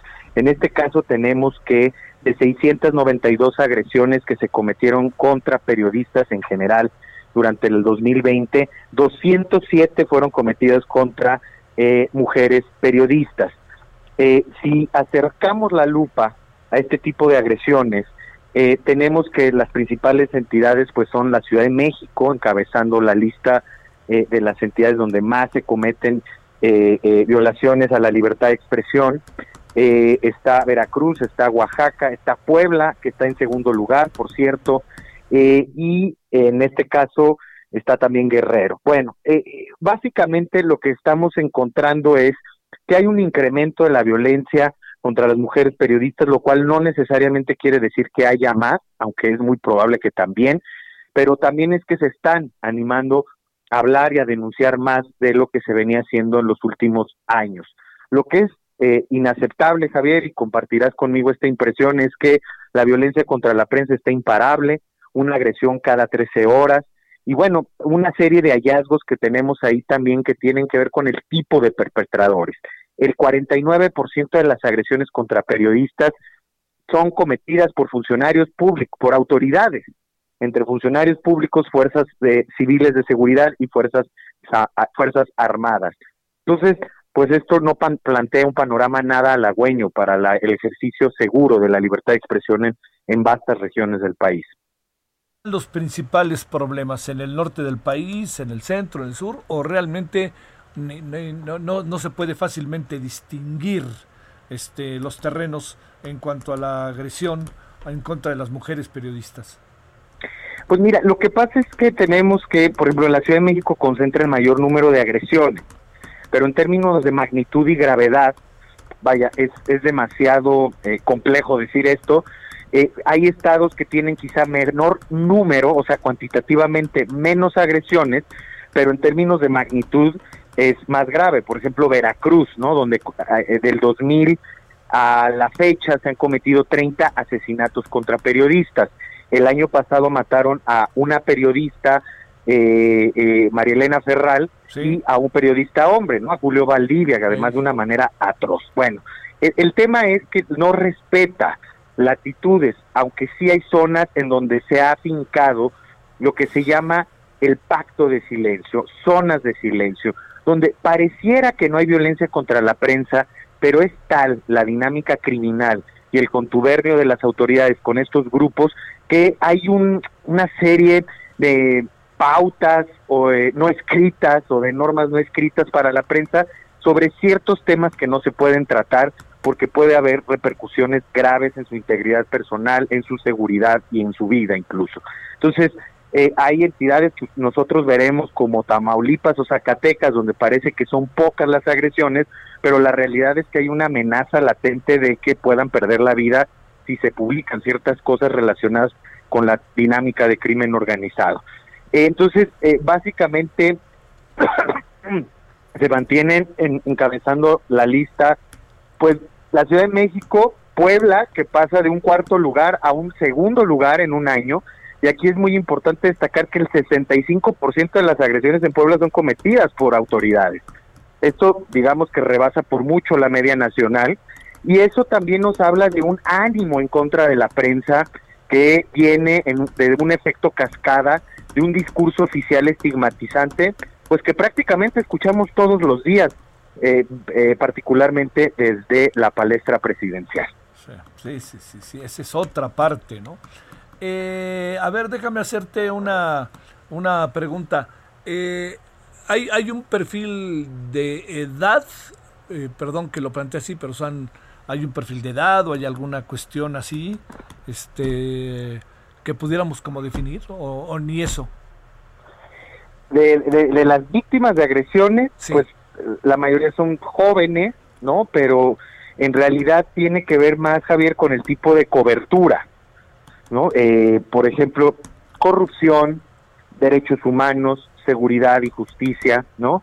En el caso de las mujeres periodistas hemos visto en el contexto de las manifestaciones feministas del año pasado cómo han sido víctimas de agresiones en su mayoría por parte de fuerzas policiales. Y no me refiero con eso solamente a la Ciudad de México, donde también ha habido agresiones, sino eh, en estados eh, de como Guanajuato, Quintana Roo. En Quintana Roo recordarás, Javier, el 7 de noviembre, en la manifestación que tuvo lugar en el municipio de Benito Juárez, eh, hubo balazos, ¿no? Dispararon las fuerzas estatales y municipales contra periodistas, cuatro periodistas heridas de bala, y eso, vaya, nos habla también de un ánimo de las propias fuerzas de seguridad quintanarruenses que ya tienen un largo pasado en agresiones contra periodistas y que bueno, en ese momento fue el máximo o el más extremo de las agresiones, ¿no? Que es prácticamente pues dispararle. Entonces, evidentemente esto se ha ido incrementando en el contexto de manifestaciones, pero esos son los tipos de cobertura, son los que nos van marcando la mayor eh, vulnerabilidad de las compañeras periodistas que están afrontando estos riesgos. Sí, ese, ese está ahí siendo el asunto. A ver, ¿hay un este acuse de recibo de parte de la autoridad o ni más? Pues yo eh, desafortunadamente te tengo que decir que no en términos de eh, una respuesta de Estado. Eh, hay funcionarios públicos sensibles al interior de la Administración Pública Federal, por ejemplo, en este caso las personas encargadas del mecanismo de protección a periodistas y defensores de derechos humanos, pero no necesariamente en todos los estados de la República o en todos los municipios, que es donde más se genera violencia contra la prensa por parte de las autoridades estatales y municipales, ¿no? Que tienen el grueso de las agresiones. Al contrario, se sienten envalentonados a seguir agrediendo, a seguir haciendo bloqueos informativos, a seguir hostigando, incluso por la vía judicial, porque hay un discurso que sobrevuela en donde pues parece permisible agredir a la prensa, ¿no? De parte del poder público. Entonces, eh, se ve pocas condiciones para que podamos revertir este patrón y si a eso sumamos el 98% de impunidad que prevalecen en conductas criminales contra la prensa, pues bueno, ahí está el mensaje muy claro. No, no, es que ahí por ahí se empieza casi, Leopoldo. O sea, si, si no hay, a ver, de los de todos los casos que tú tienes, ¿cuántos están ante los tribunales y cuántos ya al menos han sido resueltos? ¿O cuántas personas están detenidas? ¿Cuántos están sentenciados? ¿Hay algo o no? Mira, lo que tenemos son las cifras oficiales de la FEADLE, que es la Fiscalía de Libertad de Expresión a nivel federal, que tiene una facultad de atracción que sigue usando de manera absolutamente discrecional, a pesar de que hemos pretendido que sea lo menos eh, eh, lo menos discrecional o lo menos arbitraria y caprichosa posible, por decirlo de alguna manera. Tenemos 20 sentencias registradas en lo que va de la existencia de la FEA desde el 2010. 20 sentencias contra más de 1.300 investigaciones abiertas. Ahí es donde estamos hablando de un grado de efectividad muy bajo. Ahora, de los casos judicializados estamos hablando que son más o menos de un 10 a un 15% los casos que llegan ante una autoridad judicial. Sigue siendo bajo. Entonces, eh, evidentemente, si hacemos ese análisis, aunque no hay información disponible a nivel local, en las fiscalías locales, por supuesto que la cifra de impunidad se dispara y es prácticamente absoluta. Precisamente por eso, en 2013, se dotó de esta facultad de atraer casos de delitos cometidos contra periodistas en razón de su ejercicio a la federación, pero no lo quieren usar. Las, las sucesivas administraciones han sido muy reticentes, incluso hemos tenido que litigar para que los casos los atraigan.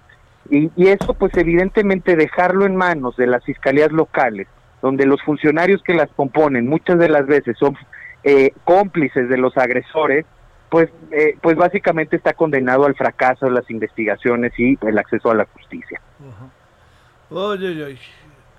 ¿Qué hacemos, Leopoldo? Pues yo creo que podemos empezar por lo más sencillo, que es que desde el discurso oficial haya un eh, avance en el reconocimiento de la labor periodística, no la estigmatización, no la descalificación y la generalización. Yo creo que desde ahí se puede empezar a bajar los ánimos. O sea, sí es muy indicativo que del 2019 al 2020 la violencia contra la prensa haya incrementado un 14%, dos dígitos. Y también que tengamos que las agresiones cometidas por autoridades de todos los niveles hayan aumentado un 30% de un año a otro. Entonces, creo que sí se tiene que bajar este discurso, este ánimo contra la prensa. Ese es un primer paso. Lo otro, pues requiere toda una reingeniería institucional que tiene que ver con una política pública integral, donde se involucren diferentes instancias de gobierno, diferentes niveles de gobierno. Pero nuestro hallazgo es que el silencio es muy funcional para el sistema político mexicano a todos sus niveles. Vemos agresiones de todas las fuerzas políticas, de todos los gobiernos, de todos los colores, para eh, acallar a la prensa. Y es parte de los anclajes autoritarios que hay que seguir empujando para deshacernos de ellos. Bueno, este, querido Leopoldo, como siempre, gracias. Este, y no podemos menos que estar atento al artículo 19 y a estos informes. Muchas gracias, Leopoldo Maldonado. Muchas gracias a ti, Javier. Un abrazo. Hasta luego, igualmente. Buenas tardes, director regional de Artículo 19, Oficina para México y Centroamérica. Así es que México se convirtió, se ha ido convirtiendo, se ha venido convirtiendo, quizás sería la expresión, la, forma de verbalizar el asunto de la manera más precisa, en un, eh, en un país en donde, como se sabe, el ejercicio periodístico se ha, eh, ha terminado por ser. Eh, una, una práctica, una actividad de altísimo riesgo. ¿Cuáles son las condiciones por las cuales el riesgo es tan alto? Son múltiples, ¿no? Desde lo que investigan los periodistas, ellas y ellos respecto a ciertos temas que acaban siendo eh, sumamente delicados y entonces se, se, quedan los, las y los periodistas a la mitad del camino. Segundo, a que luego sus fuentes quieren que los periodistas hagan lo que exactamente las fuentes les piden y no lo hacen, sobre todo con el crimen organizado. Luego una, un desprecio, ¿no? Por momentos que de repente es eh, como para no perder de vista por parte de eh, también de la actividad del ejercicio del periodismo que en los últimos dos años ha salido o ha emanado del gobierno como periodistas buenos y malos cuando al fin y al cabo, pues, ¿qué, quién puede, no? Decir quiénes son buenos y quiénes son malos.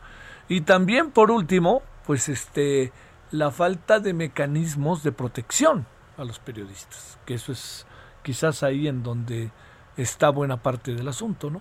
Que es ahí donde hemos estado tapados porque no hay mecanismos de defensa, entonces luego se enojan porque hay tantos mecanismos de de, este, tantos organismos independientes que se abocan y se dedican a todo esto y cuando aparecen todos los organismos pues dicen que son autónomos y que entonces al ser autónomos nomás le sacan dinero al gobierno, en fin, ¿no? Es, es un ni para atrás ni para adelante para que quedemos, o sea, el gobierno no, no necesariamente puede ser un aliado en este sentido. No necesariamente, no dije no lo es, que quede claro. 17.53 en hora del centro. Vámonos a Chihuahua. Federico Guevara, ¿cómo estás? Buenas tardes. Informando el día de hoy, eh, tras darse a conocer la noticia de que el octavo tribunal colegiado en materia penal concedió una suspensión definitiva al ex gobernador César Duarte para que no pueda ser detenido en cuanto pise territorio mexicano, eh, al ser extraditado, extraditado de los Estados Unidos a México, eh, pues esto causó muchísima reacción ya que pues anticipó un escenario que no estaba contemplado. Eh, de acuerdo a lo que sucedió, la postura del gobierno, una reacción inmediata, fue a través del consejero jurídico de gobierno del Estado, Jorge Espinosa Cortés, quien aseguró que este amparo otorgado a César Duarte para que no sea detenido perdería el efecto en tres días. Explicó que una de las condiciones establecidas por el octavo tribunal era que César Duarte debería de presentarse tres días, eh, tenía tres días para presentarse, pero pues habrá que recordar que eh, pues César Duarte está detenido en la ciudad de Miami. Por su parte, el gobernador del estado, pues habló y fue muy preciso. Este, César Duarte no representa un problema para que las autoridades locales eh, procedan a detenerlo una vez que sea extraditado, comentó el gobernador del estado. Dice que esta resolución del octavo tribunal es rara, pero que no impide que el exmandatario enfrente la justicia. Sale. Gracias. Buenas tardes. Gracias, Federico. Es que se nos acaba el tiempo. Pásela bien. Nos vemos a las 21 horas en la hora del centro. Heraldo Televisión, análisis político, varios temas. Pásela bien. Todavía hay tarde. Adiós. Hasta aquí, Solórzano, el referente informativo.